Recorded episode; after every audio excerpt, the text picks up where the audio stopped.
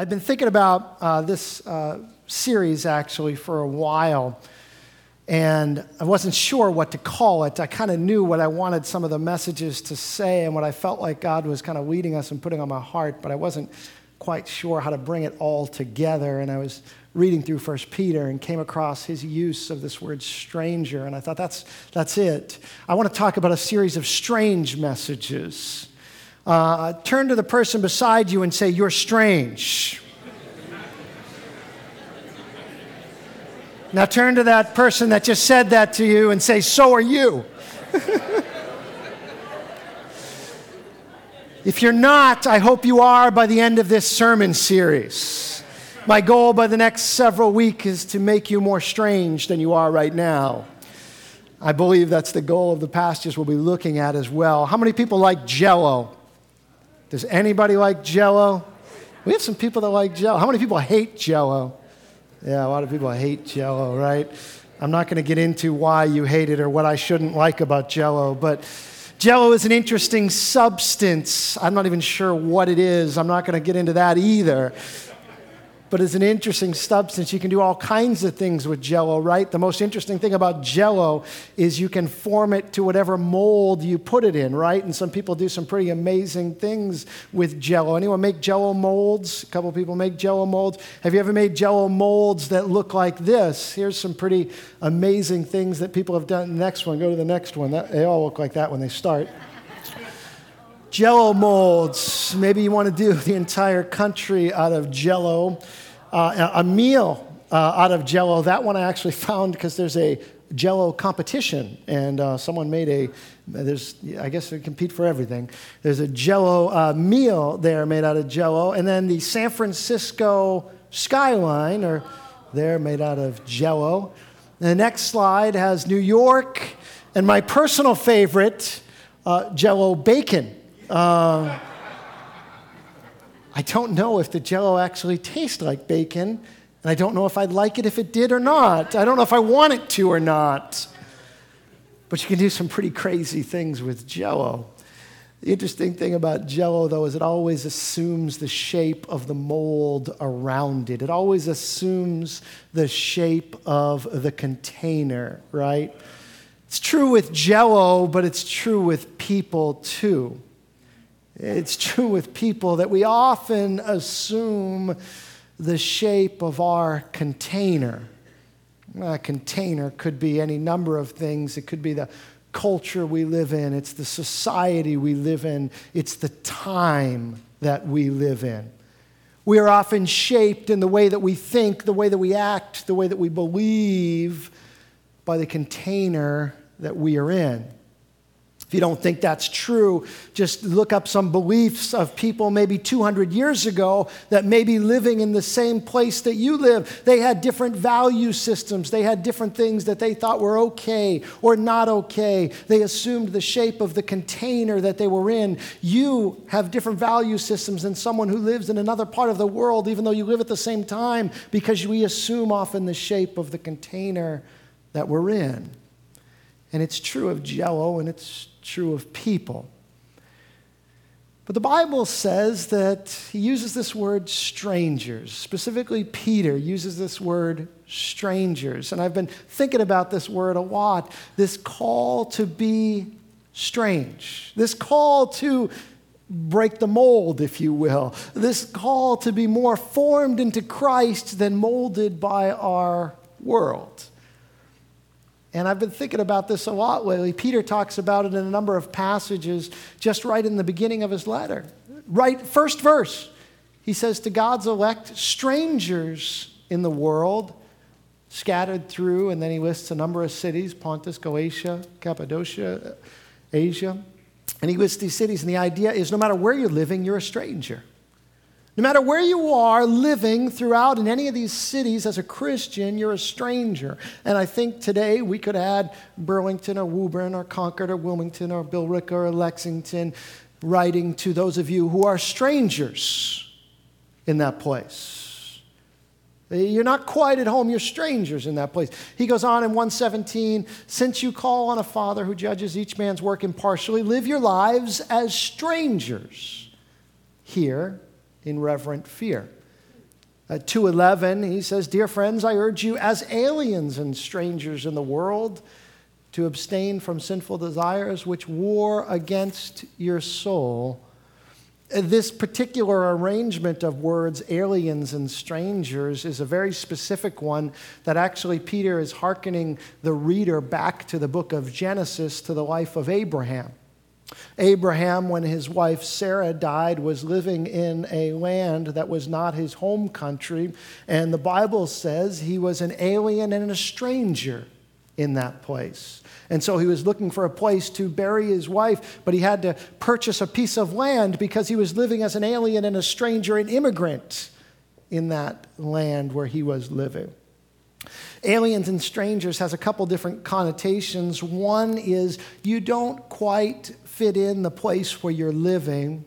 You don't have all the rights and privileges or, uh, of the people that are native to that land. You're a guest of that place. It's not your native country.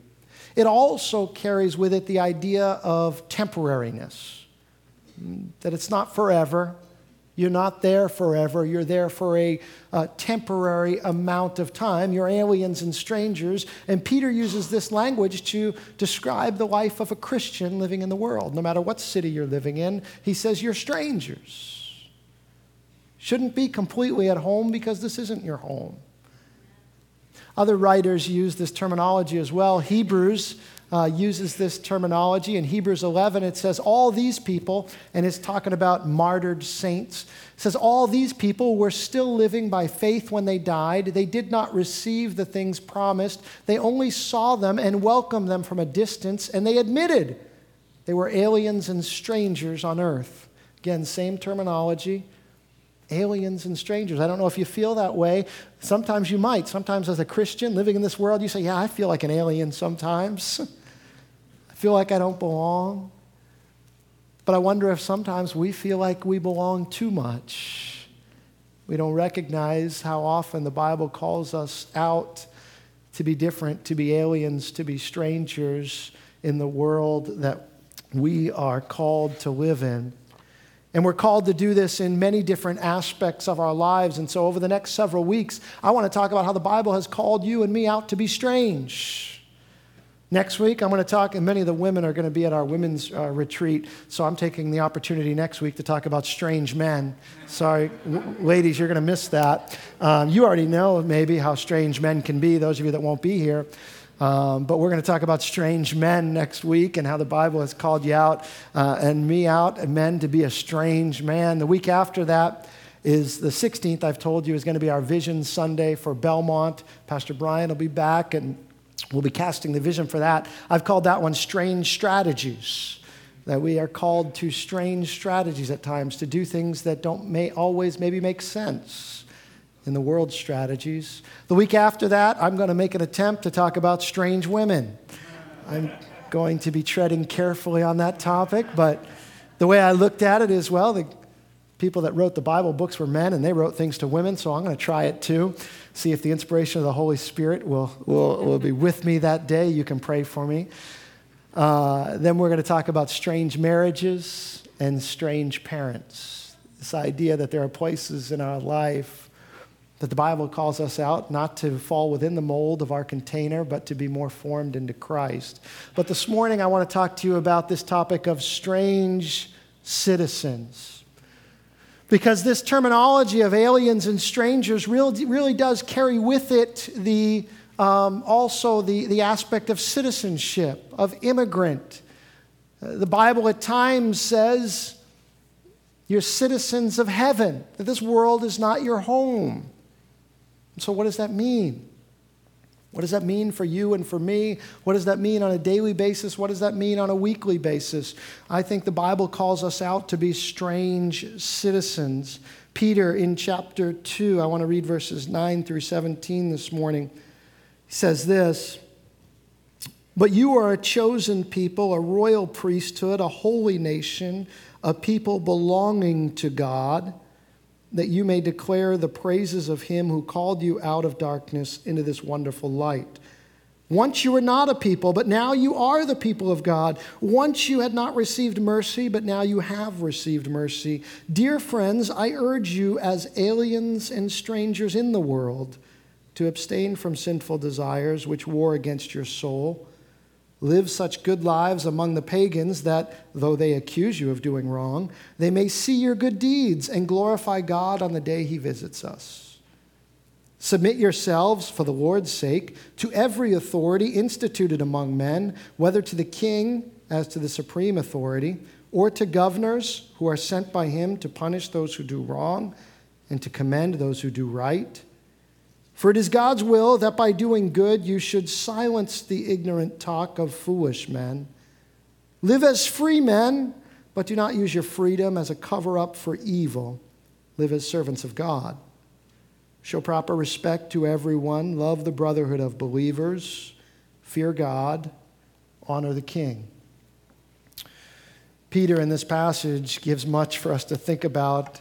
Uh, I want to focus just for a minute on this aspect of we are living in this world. Peter says, Look, you're living in this world. There are authorities that you live there, there are kings and governors, and you ought to, as much as you are able, to live in submission to them, to, to live peacefully, to live a life that's upright uh, within the laws of the land, and by that be a witness to those around you. Immediately you jump to, yeah, well, what about when the laws of the land disagree with the laws of God? Well, Peter says it right in there. He says, use your freedom, but don't use your freedom as an opportunity to sin, serve God.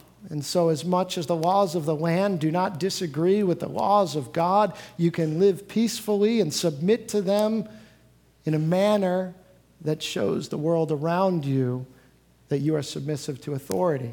Peter himself knew that at times the law might disagree with the laws of God, and that might call for different action. In the book of Acts, when he was told by the king, by the, by, by the government authorities, you can no longer preach about Jesus.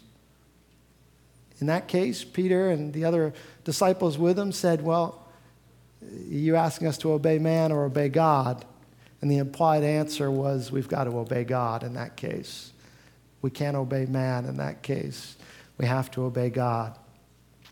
But he says in this passage, look, you live in the world, and when you can, submit to the laws and the rules and the governments that have been put in place. They're there for a reason.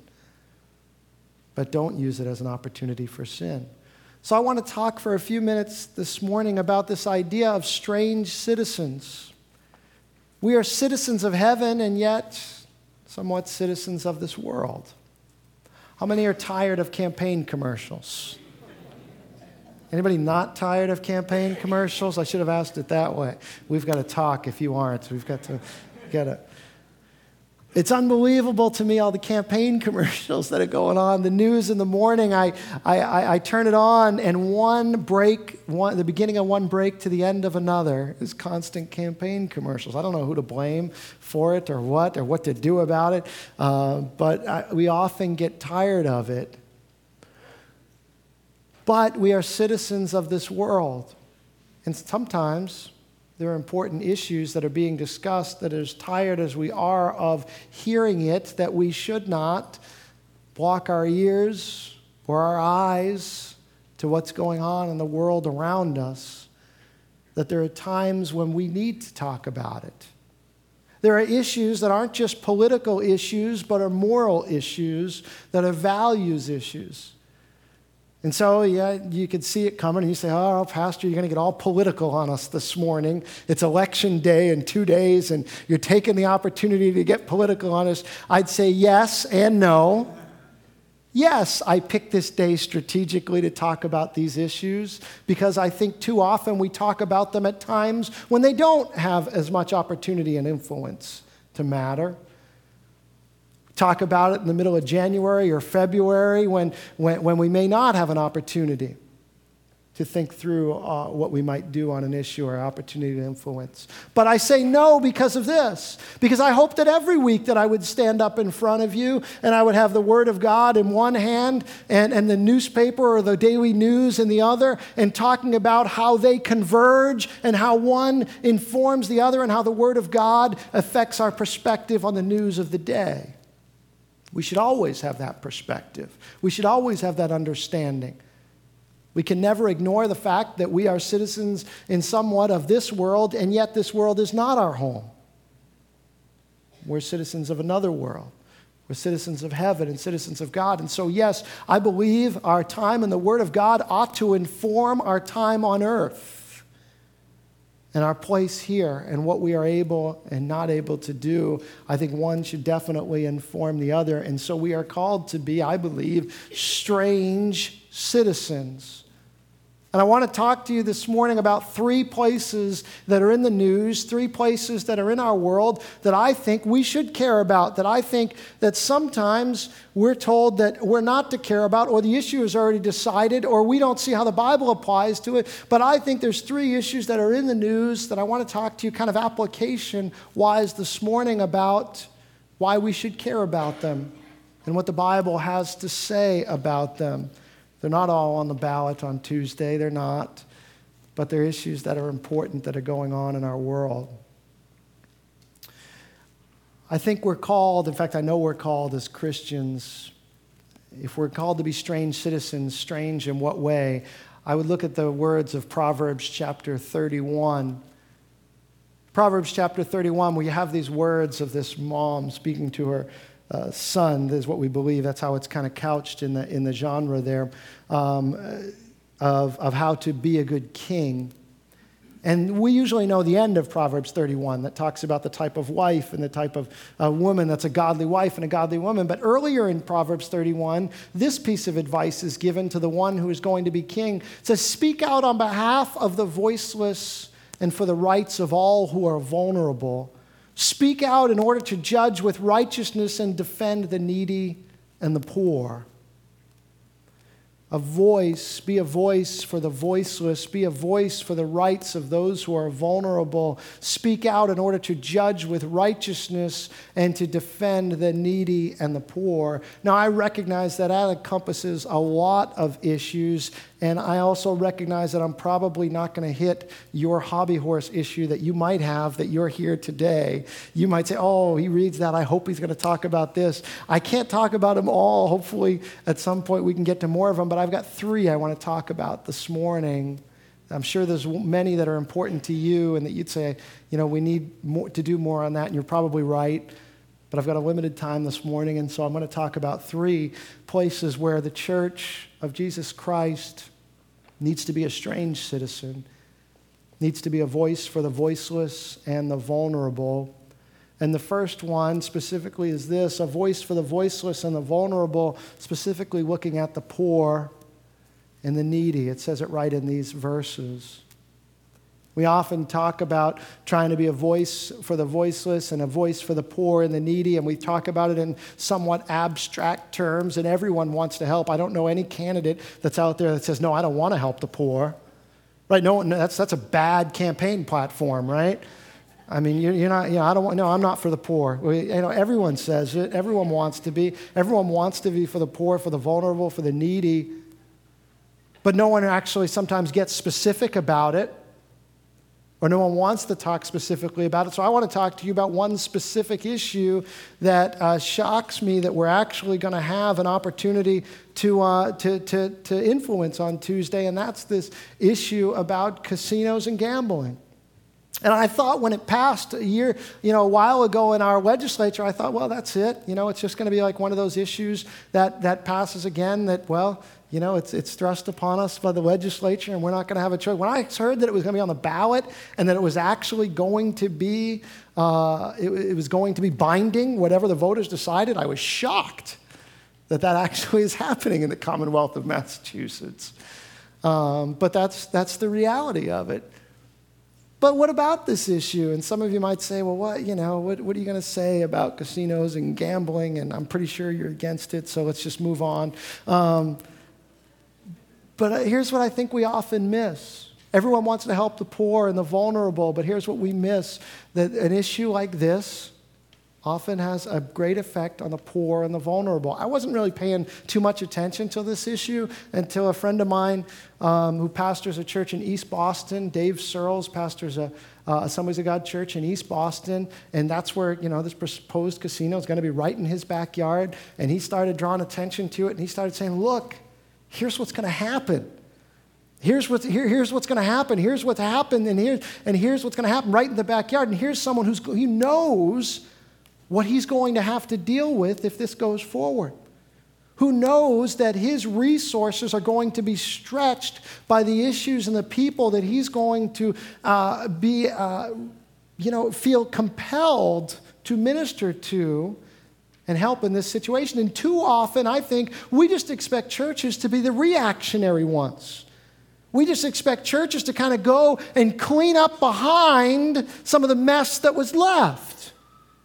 So the churches that'll deal with the marriages that fall apart because someone gets themselves too, uh, you know, invested financially that they've gambled away their food money or the equity in their house or the kids' college fund. And the churches are supposed to just come alongside and make sure the kids get fed and all the needs are met and kind of come back in a reactionary way. And the pastors are there just to kind of pick up the pieces to the marriages that fall apart because of the financial stress that's put upon a marriage. Or come to pick up the pieces with kids or families when someone commits suicide because they couldn't take the pressure that was on them. And they thought that was a better way out. And churches are often, you know, called upon just come beside and just pick up the pieces afterwards. Whereas sometimes we miss the opportunity in our call to ahead of time say, look, this is what's going to happen. This is what it brings. This is where you're going. We talk about these things, helping the poor and helping the, you know, you know, bringing jobs, and we say, "Look, this is what happens. Look at the reality of it." And what's amazing to me is there are many people who are very far from God, very far from church, who can, you know, people who are in politics in Massachusetts, who would almost probably never get my vote we're, on, we're, we're very different on a lot of issues, but they would say, they can look at the facts and say, this is bad for our people, and this is bad for our state, this is bad for our commonwealth. Now, to look at the facts, I don't need to preach it from the Bible. I can preach it from statistics. And we can talk about, you know, everyone talks about well, why do we need, well, jobs, there's jobs, there's jobs. You know, the statistics will tell you that, you know, all the jobs, you know, that every, every slot machine has the potential to, to lose a job because of the money that goes into it does not go into other things. Donald Trump said himself, look, people would be going out buying refrigerators and said they're putting the money into my casino. So the money doesn't go to buy a refrigerator or the guy selling the refrigerator or the guy making the refrigerator. It goes into something that doesn't generate any income at all except for a profit for the casino owners. When it really struck me, this issue really raised my eyes, is when they were working out the deal with the Commonwealth. And they kept talking about these crazy percentages, like 40% of the net revenues will go to the, you know, will go to the state. And I thought, what kind of industry do you have to be running that you can give away 40% of your revenue? I thought there's something wrong here. But we talk about it in such a way, and you say, well, well you know, what, why are you concerned about it, Pastor? Because these things have an unusual effect on the poor. They have an unusual effect on people with lower income specifically. Some of the things, just lower taxes are claimed. Well, we're going to get more money from it. Lower taxes that are claimed to help the poor, equally illusory. Statistics show Casino gambling, slot machines specifically, generates its income in undue proportion from the lowest economic classes. The tax burden is therefore shifted from a relatively more equitable distribution to one that's already economically deprived and further compromised. So, just one term, uh, one example. Based on the experience of Foxwoods in Connecticut, the $200 million that Connecticut received in 2007. Here's what it took 40,000 people losing $234 every day, 365 days a year. That's how the 200, that's where the money comes from. It doesn't generate income, it's just shifted money. And most often, it's shifted from people who can't afford it, who are promised, you know, are, are, are, are hanging their hopes on a quick fix, a quick return, easy money, and often find themselves in a difficult situation. The mayor of Ledyard, Connecticut, where Foxwoods is, says this. He says, The drugs, the gu- she, actually, Susan, says this the drugs, the guns, the prostitution, it just follows the money, and people don't want to talk about it. Our sleepy little town did not have this kind of problem, but it's everywhere now, and it's so painful for us. And people don't want to talk about it. And they say, well, it's the jobs, it's the jobs. And then I do more research and I find out that, you know, a job for, for uh, a person who deals cards at a casino is about $15,000 a year. That's not a living wage. And, and, then, and then there's still, they're not jobs that people can live on. And so we say we want to help the poor, we want to help the vulnerable. And we, these issues matter. You know, we make decisions all the time in our state against jobs for the sake of our values. You know, there's, there's a state in our union that allows brothels. We don't in Massachusetts. Why? It's jobs. Why? Because it's exploitation of women and it's against our values, and we said we won't do it.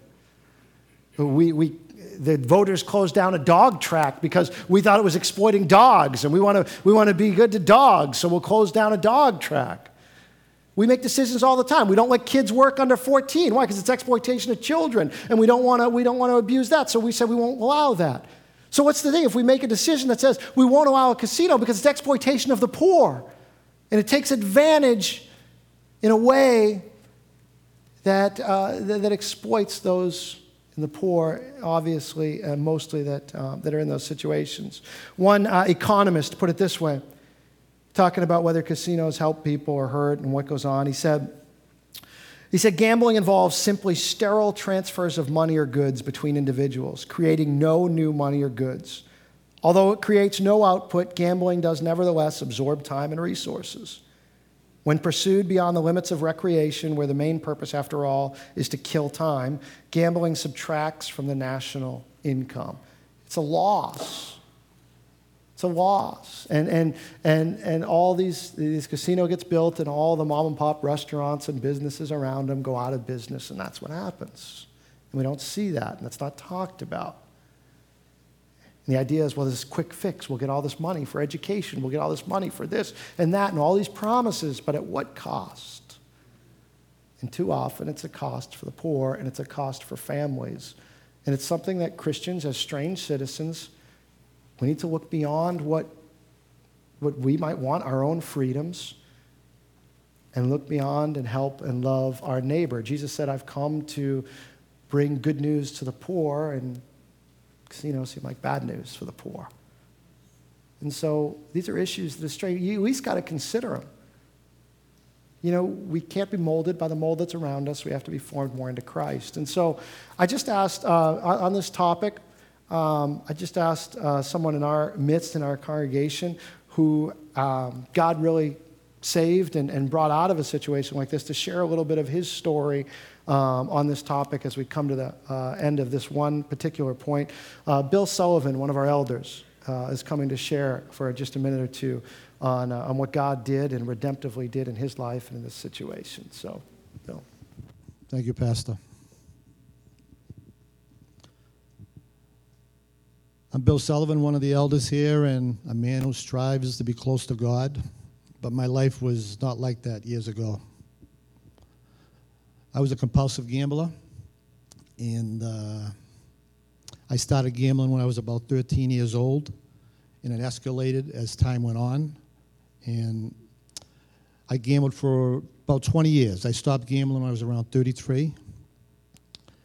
But it was more than just the money with me, uh, it was the action.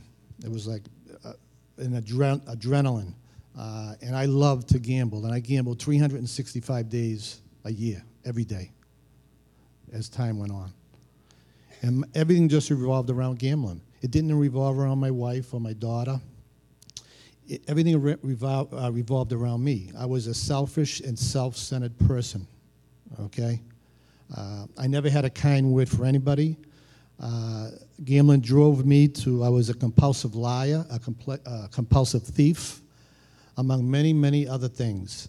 I ruined all my relationships. I had no relationship with my parents, my uh, brother, uh, sister, friends. I never had any friends. Um, I was out at the hilltop one day when I was uh, gambling, and I was with a couple of bookies. That's who I used to hang around with. You know, all people who love the action. And this kid's name is Joe. He's he's dead now, but he said, "You know, Billy, he's called me Sully. He said, Sully, you never have a kind word for anybody. You know." And that's pretty sad when your bookie is telling you you don't you never had a kind word for anybody. But ruin but gambling ruined my life at that particular time. It ruined my life. And at the end, when I stopped gambling when I was 33 years old, you know, my wife was threatening to leave me. I had a three-month-old baby. Um, my job, I was writing bad checks, and uh, I didn't know if they were going to put me in jail, you know and uh, I owed I owed the uh, bookies all sorts of money, loan sharks. I owed everybody, you know. So I had a choice to make. I always made the choice to gamble all through my life. When it, when it time, came time to make decisions, I always went the gambling way, no matter what, you know, no matter whose life I was going to destroy. And I destroyed lives out there. But it, when it came time to make that choice, um, because I had to make a choice. My wife was threatening to leave me. I didn't know if I was going to be going to jail. I was in all sorts of trouble with my job. Uh, I owed all sorts of money. I finally made the right choice. You know, I sat down with my wife and I told her I was sick and I needed help. We were at Papa Gino's with my, I don't know if Danielle was like six months old, five months old, whatever. And I just told her, I need help. You know, I'm sick. I have no control over my life and my job had told me to take a few days off. I worked at a racetrack, of all places, back then, and I was the boss. And he told me to take a few days off and think about, you know, what you're doing in your life. So when I talked to my wife, I told her I didn't know whether I was going to get fired or they were going to want me to go to jail or whatever for the money I was, you know, for the money I owed them. And, and but I did want help and I went to Gamblers Anonymous, and I didn't get in trouble. My job just told me to continue working. My wife obviously has stayed with me. I'm married 32 years, praise God. But God had a plan for my life at that particular time, you know. In compulsive gamblers, only 1% make it. Not even 1%, less 1% make it. I went to Gamblers Anonymous. I went to meetings for 365 days a year, just like I did with my gambling, because I took it serious because it says in, the, in, that, in that particular program, you, it's prison, insanity, or death. You know, I didn't want to die. I didn't want to lose my wife. I didn't want to be in prison. I didn't want to be in a insane asylum. But I really didn't have God in my life at that particular time. But, but as I was cleaning my mind, because that's what it was, like a purging of my mind, because all I knew was gambling, you know, a friend of mine that was in the program had become a born again Christian, and I kind I liked what I saw with him. I liked what I saw with him, and I ended up uh, finding the Lord and getting saved. But during that time, I was also writing about all the things I had done to people, and you know, I was writing, you know, things I had done to my wife. You know, I wasn't a good husband. I wasn't a good father. I wasn't a good son. I, I, I did, I did a number on my brother, my sister, my parents, my wife, my daughter. Um, I was a wrecking machine out there. I ruined a lot of lives, and I didn't even know I was doing that till I became clean. You know, it was more than just the money. It was more than just the money. It was, it was my personality. And I knew I had to make a change in my life. I had to change my personality. I knew I had to find God. And I strived to find God. And I remember I used to always say, uh, um, God is for me, who can be against me? I used to say it a thousand times. If God is for me, who can be against me? Because I was still under a lot of pressure even after I stopped gambling. You know, I had to get the trust back from my wife. I had to get the trust back from everybody I knew, my parents, everybody. And it was, uh, it was a long process, but I got it. I got it. But thanks to God, thanks to Jesus, you know, He turned my life around. But not that many people get the opportunity I got. I made that decision. Like I said, less than 1% of gamblers make it. In the program, especially in the Gamblers Anonymous program, it was revolving door. If 100 people came in, 99 never came back. You know, and I don't even think it was 1%. I think it's like a 0.8 of 1%. It's pretty sad. You know, and like I said, gambling, it destroyed my life for a short time. I, I was able to get my life back, but most people don't get it back. You know? And it's a lot easier to gamble today than it was back then because, you know, I'm clean from bet for 30 years. It was 1985 since my last bet. And uh, through God, I mean, I, I stopped everything swearing, drinking, you, you name it. You know what I mean? I'm not perfect, but I'm a, I'm a miracle. I'm a walking miracle. I should have been dead a long time ago, you know? So, God is good, gambling's bad. Thank you, Billy. Appreciate that.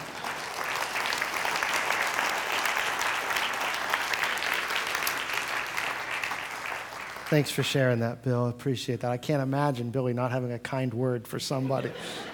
I mean, what a transformation the Lord has made. It's kind words for everybody now. Billy sometimes will call me during the week just to encourage me uh, during the week, and I appreciate that about him. Uh, so this is one aspect of strange citizens. I've got to move on. The other ones aren't going to take quite as long, but I want to I want to move on to some other things where we're called to be strange citizens in our world. This other one um, isn't on the ballot on Tuesday, but it's an important issue. A voice for the voiceless and the vulnerable, I, the persecuted. The persecuted. You hear a lot in the news about what's going on in the Middle East, about wars, about ISIS, about everything. That's in there a lot. What's not often in there is the voiceless and the vulnerable, in that case, is often Christians who are being persecuted just as severely as they were in the early church for their faith, and we're not hearing about it. And it's easy to be out of sight, out of mind for us. But it's something that is a daily reality for brothers and sisters around the world uh, on a daily basis for us. And so, another issue that we just can't avoid and we can't ignore. And so I, I, asked someone to share with you just for a couple minutes about this who used to live in a country, in fact, was brought up in a country that is one of the most uh, highest on the list for countries that persecute Christians. And he's just going to share for a couple minutes uh, about the persecuted church. Marvin Thomas. Would you welcome Marvin as he comes?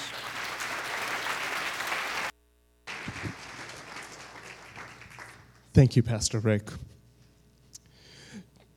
November 2nd, the first Sunday of November, is celebrated as the International Day of Prayer for the Persecuted. Persecution International, uh, persecution.org, they host this day of prayer so that the church as a whole can spend a few minutes, a few uh, moments praying for the church around the world that does not have the luxury of meeting that does not have the freedom of singing, that does not have the luxury that we so often take for granted, the rights and the protection of the laws around us that we take for granted. So, today, as we pray, and we'll go into a little bit of prayer uh, through these moments, but I just want us to know that there are millions around the world that are praying with us today. The writer of Hebrews he calls us to remember the prisoners as if we are chained with them. There's a clear mandate for us who enjoy freedom, who enjoy a moment of peace, to remember those who do not. And the reality is, millions of Christians around the world are suffering. So, in the next slide, if you look the 10/40 window is what most missionaries call this area that's colored. World Watch List, they rank the highest persecution in the darkest reds and they go down. And that's where most of the persecution happens today. And that's a high concentration of Christians today. The next slide, John. This is a list of 50 countries around the world with the highest to some persecution. Now, many of us sitting here probably have relatives and friends who live in those countries. Persecution is real. Persecution happens every day. Persecution is anything that a person does to another person because of the way they believe, the way they live, the way they the beliefs that they hold, the values that they hold. And its persecution is something that they're inflicted, whether emotionally, physically, spiritually, whatever it may be, where they inflict harm on another person. Uh, on the next slide, John. So I wanted to share a little bit about persecution, what persecution looks like. North Korea is number one on the World Watch list uh, persecution, the, the most severe persecution. And as you can read, there are so many thousands that are persecuted or that are imprisoned for their faith today. The next. In Somalia, just the very mention that I, as a Muslim, became a Christian can get a person killed. Even if you don't live in Somalia and if you live in one of the refugee camps or even in the US, if you're in one of those communities and you become a Christian, you can be killed for it.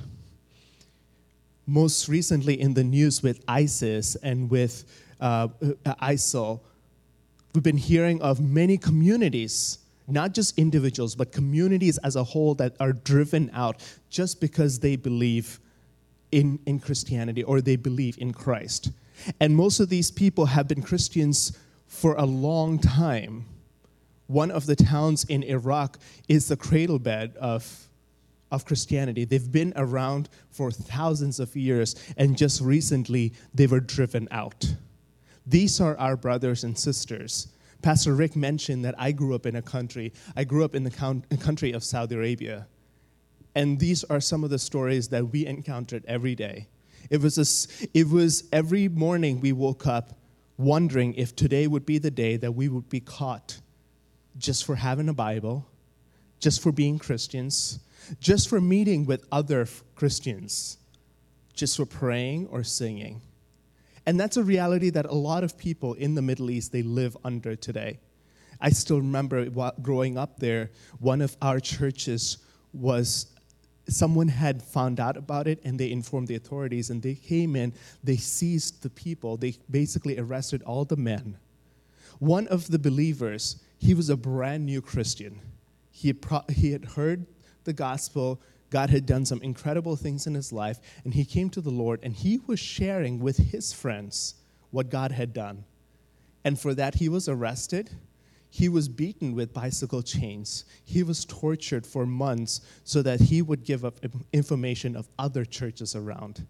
And this was not even a pastor, not anyone in that capacity. So, what is our responsibility today?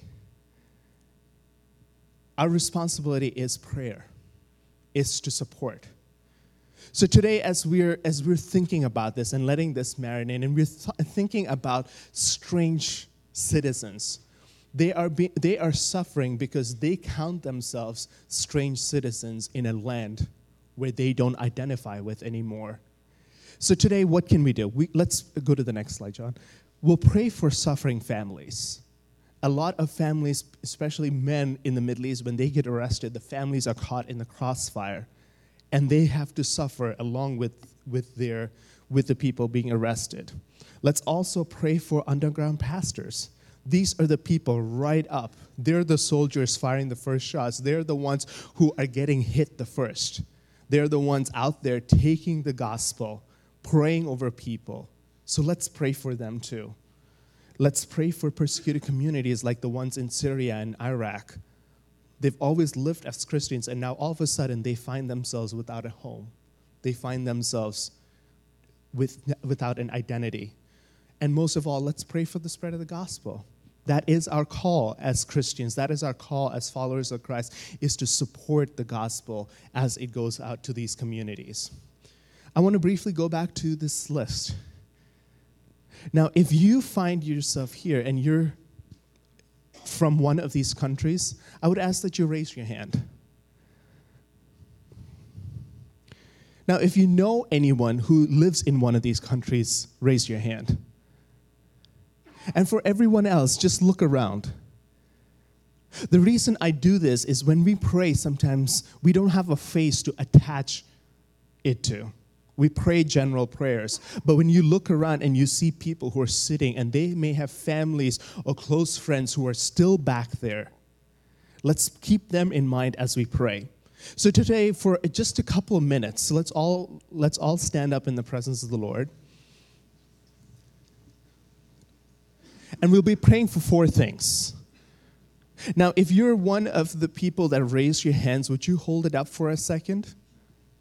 Now, everybody look around.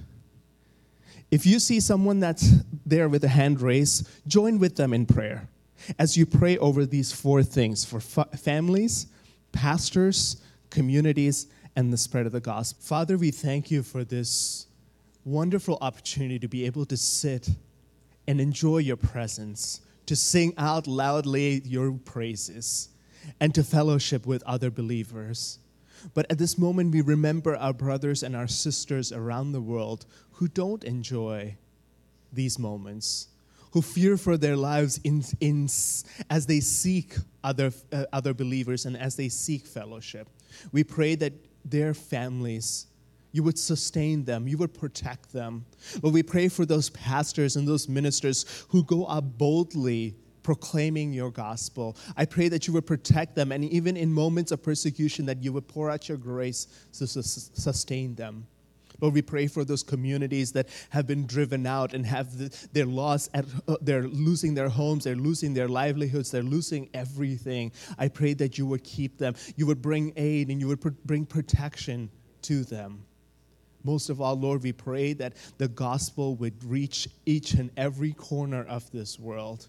Lord, that whatever we can do, that we would be a part of that movement that brings the gospel to those who have not heard it. We thank you for this opportunity. In Jesus' name we pray. Amen.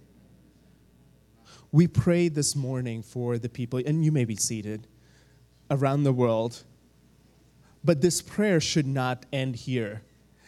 This, uh, as you leave today, the ushers will be passing out what we call prayer cards for the persecuted. I, I would invite you to grab one of these, and as you go through your week, if you're reminded, say a prayer for the country that's on the back. May the Lord bless us.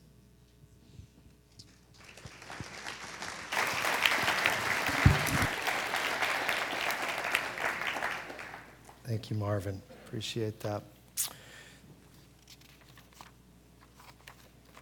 Here's a lesson for you don't save the one you're most passionate about till the end.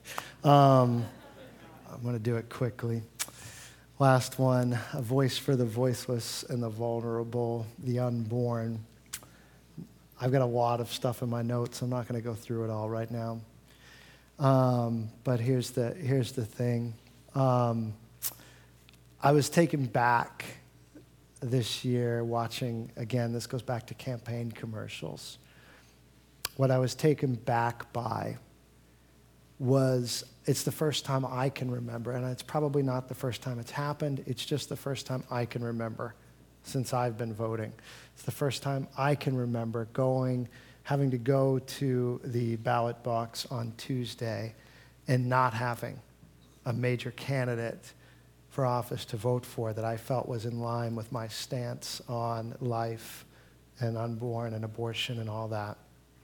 There's always been at least one, even if I didn't think they had a chance of winning. There's always, uh, it's the first time I remember hearing commercials where candidates were trying to out pro choice one another or out pro abortion one another. There's, it, at least the way I remember it, there seems to have always been at least one that would stand and you'd be able to vote for it, and it's just not the case this year. And it was, to me, a statement on the culture and the commonwealth that we live in. I was born in 1975. It was two years after Roe v. Wade. Some of you can remember what maybe what led up to that decision and what that decision was like and what it meant for our country. But I have grown up in a country that has always allowed abortions. I have grown up in a country where it's always been uh, legal in some way or another. And I'm, what I'm afraid of is what I talked about in the beginning that we grow up and the mold around us begins to shape us instead of us being formed into Christ that we start to think, well, this is normal and this is okay, and maybe smarter people than I have dealt with the issue, and if they can't come up with it, then I can't come up with it either. But that's not the case. This is an issue that the church cannot let go of. This is an issue that cannot be forgotten. This is an issue that we cannot, as strange citizens and people called out by Christ, ignore and just say it's the way it is and it's the way it will always be. This is an issue that we're called certainly to pray about, to, to certainly get informed about, and to imaginatively and creatively do what we can to impact the culture and the world around us, that it can change. There have been bigger issues in our world that have changed.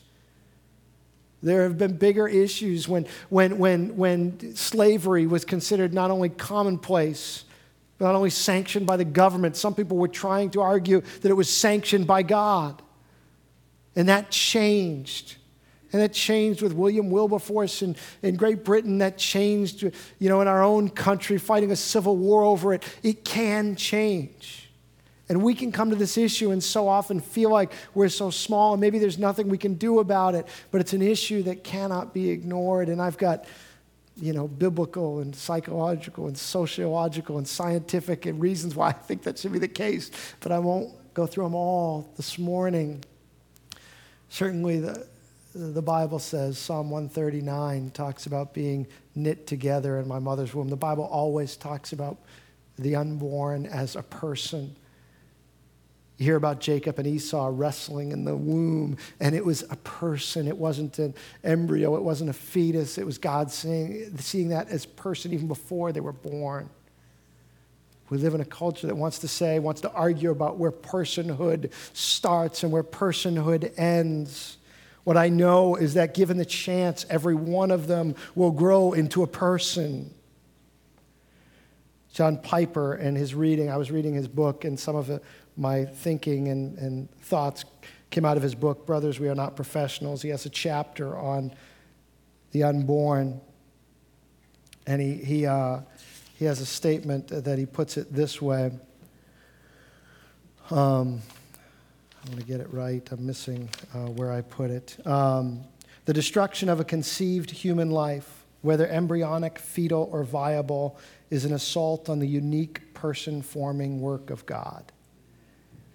He says we can at least say that given the chance, you know, that the, unique person forming work of God, the only God knows how deeply and mysteriously the creation of personhood is woven into the making of a body. And the destruction of a conceived human life, whether embryonic, fetal, or viable, is an assault on the unique person forming work of God. And we can go all into viability and all of that and, and all the arguments that are made. But the bottom line is, that given the chance, that that will become a person that will live and breathe, and, and given the chance for that, whether it starts a conception, embryo, given the chance that the DNA is within it, that God has created and knitting, that is God's needlework. God is knitting together a life there. At eight weeks, which most abortions are performed after eight weeks, at eight weeks, all the organs are present. The brain is functioning, the heart is pumping, the liver is making blood cells, the kidneys are cleaning fluids, and there are clear fingerprints. We know that viability isn't the issue. It's not, you know, it's often brought up as the issue in the argument, but that's not the issue. Just because a, a baby needs an umbilical cord to survive doesn't make it not a person. It's because someone needs a respirator or a dialysis machine does not diminish their personhood neither does it a baby.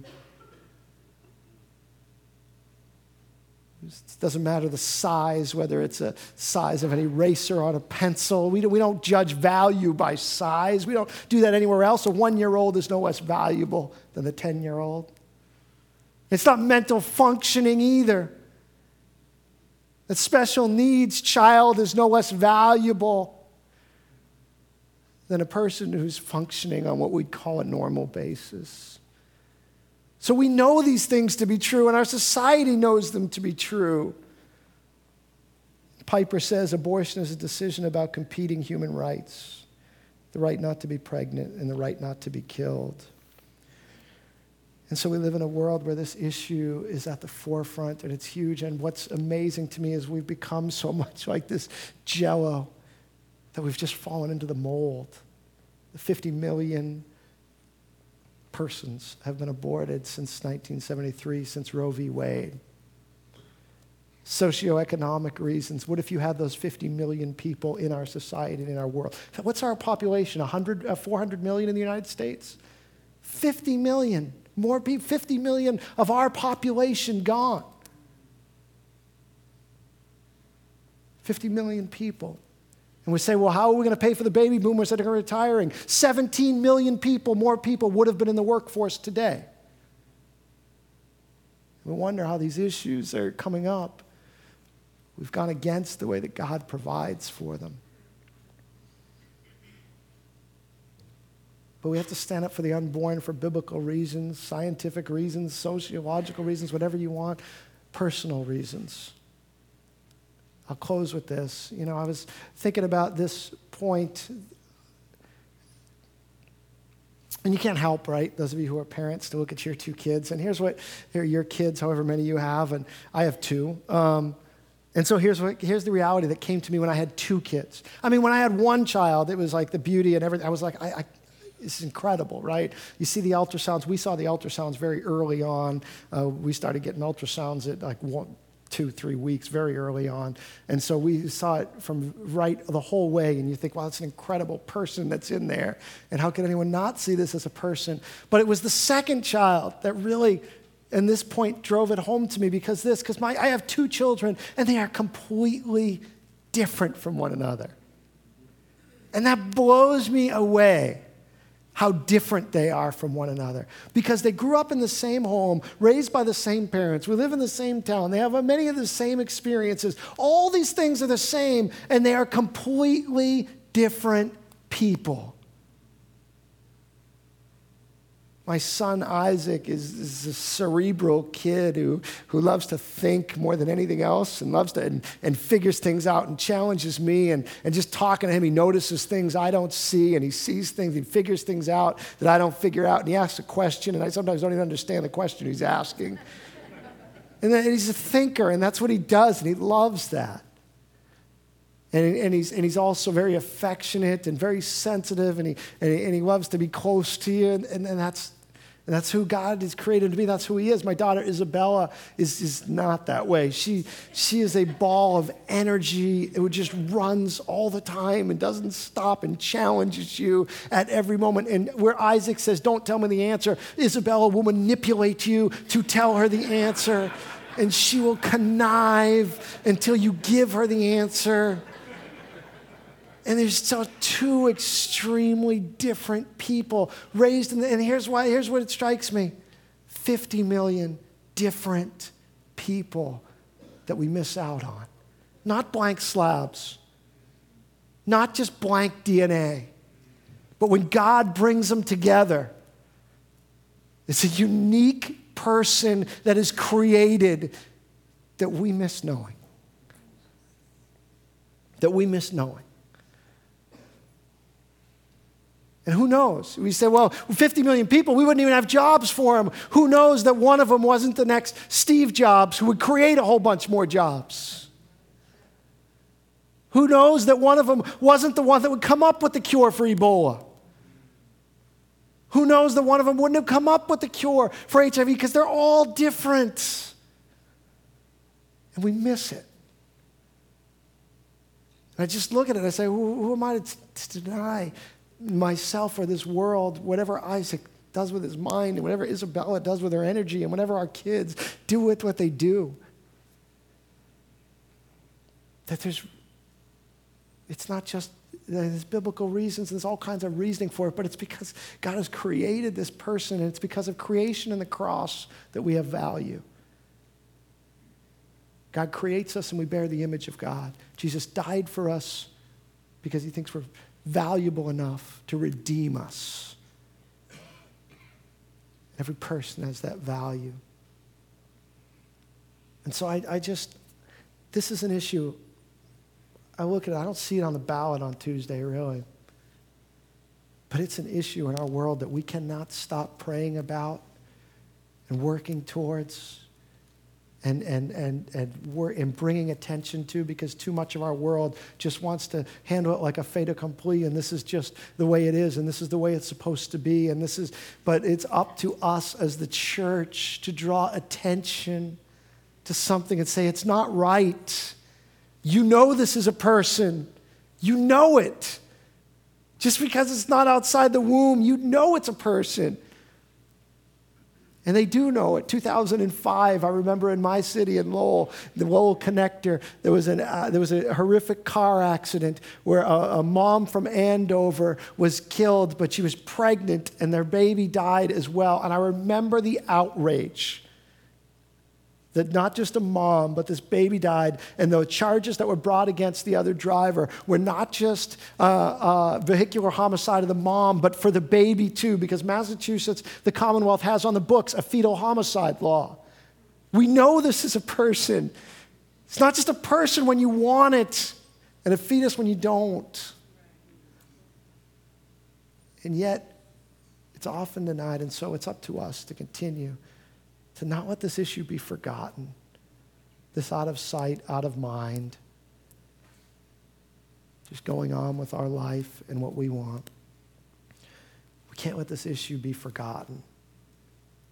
The way that people would go on in Germany living their lives because Auschwitz wasn't near them, because they didn't live near a concentration camp or the issue is, con- is there and Christians need to bring attention to it.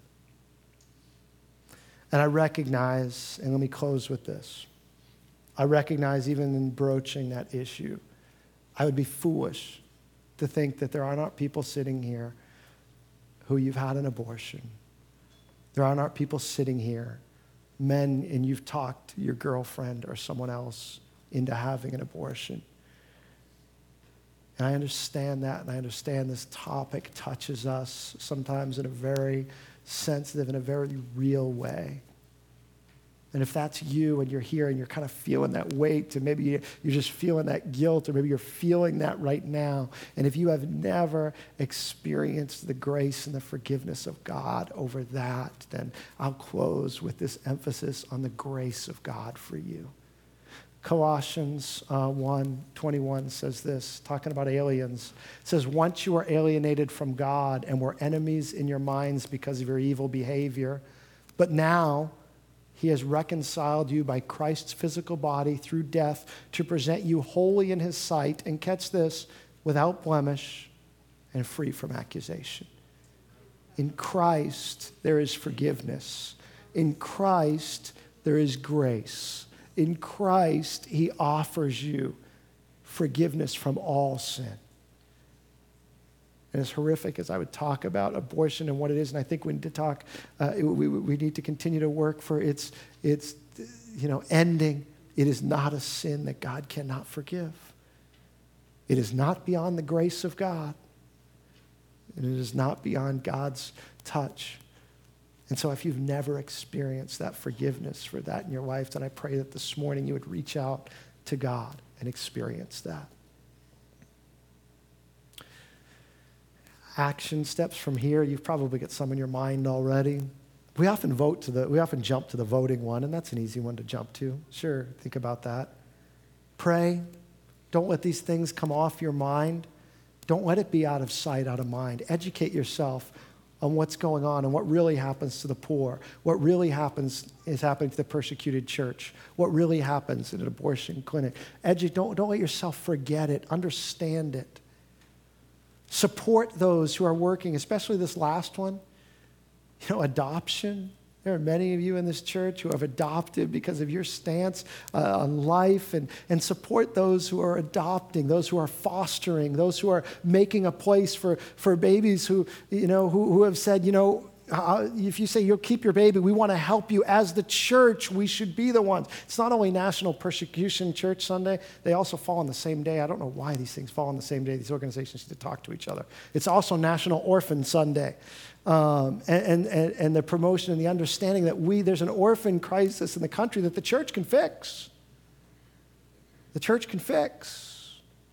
And so, if those of you who are adopted and those of you who are considering it, that this would be something fostering kids. When a woman comes with an unplanned pregnancy to your church,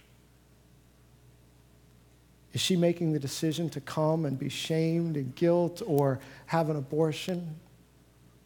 Or can we love and restore and extend the grace of God in our situation, in our congregation? We can extend the grace of God there and understand that we're a place where God's grace abounds too. So there are very tangible steps that we can take, but we must not forget about these things. I want to uh, close us in prayer and worship. Gabby, would you, would you come and would you stand with me as we, as we close out this morning? I realize I've gone a little bit long. I apologize. I knew I was putting a lot on this day, but I felt like all of them were important.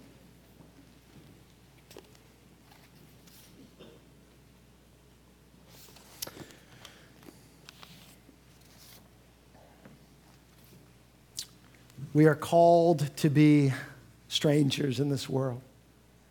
And so the majority populace might say one thing, and that's fine. But we're called to be governed by the Word of God in our lives. And at times, that will be countercultural. And at times, that will be looking strange to the world around us. But we're called to be formed into the image of God and not molded into the world's container. Father, would you help us today? Lord, these are heavy, weighty issues. And Lord, we sang that song earlier today about the oceans and the waves. And we can look at these issues and we can say that the waves are too big and the ocean is too rough and the wind is too strong. And how can we survive, let alone make a difference? Lord, let us be reminded that our confidence is not in us, it's in you. That, Lord, our confidence is not in our strategies or our abilities or our influence, it's yours. And so we come to you.